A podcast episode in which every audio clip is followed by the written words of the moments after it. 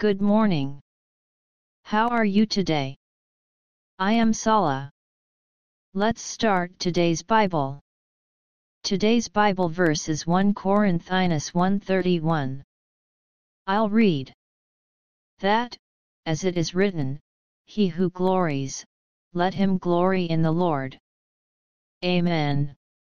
You don't have to mourn the lack of faith. You don't have to think that you are contributing nothing as a Christian. We do not have faith, so we rely on the Lord.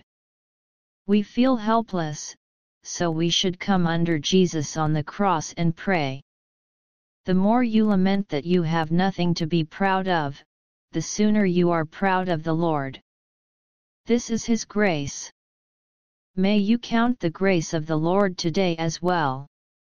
God bless you. See you tomorrow.